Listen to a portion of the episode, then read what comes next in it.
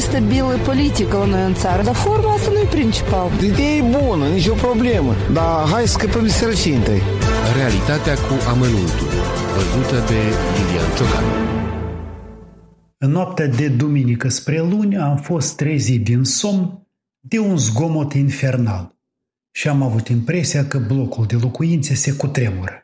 E bine, niște flăcăi ai tranziției în dricul nopții au organizat în spațiul dintre blocuri o distracție cu focuri de artificii. Pentru o fracțiune de secundă am avut impresia că sunt în noapte de revelion, dar apoi am realizat că e sfârșit de octombrie.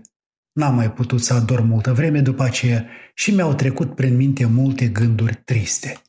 Mi-am amintit că în ajun muriseră de COVID și alți 38 de moldoveni, că numărul de infectați crește pe mică de ceas – că spitalele și secțiile de terapie intensivă sunt arhipline, că moldovenii nu vor să se vaccineze, că stăm foarte prost acum, extrem de prost. Și iată că cineva face abstracție de situația asta tristă în care ne aflăm și începe să ardă materii inflamabile în toiul nopții, băgându-și picioarele în odihna oamenilor.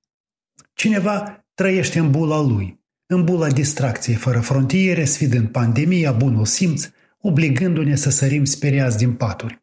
E de domeniul evidenței că ceva nu e în regulă cu acești indivizi. În mod normal, văzând ce se întâmplă în zona asta, ar trebui să existe un dram de compasiune pentru cei care mor sau care se chinuiesc la terapie intensivă. Și anume această compasiune ar trebui să-ți mai tempereze apucăturile. Da, poți să te distrezi și în pandemie, dar cu măsură, ori gerbele de flăcări colorate în curtea blocurilor în dricul nopții mi se par o porcărie ordinară. Voi din ce dimensiune ați fost proiectați în cotidianul nostru, flăcăi petrecăreți?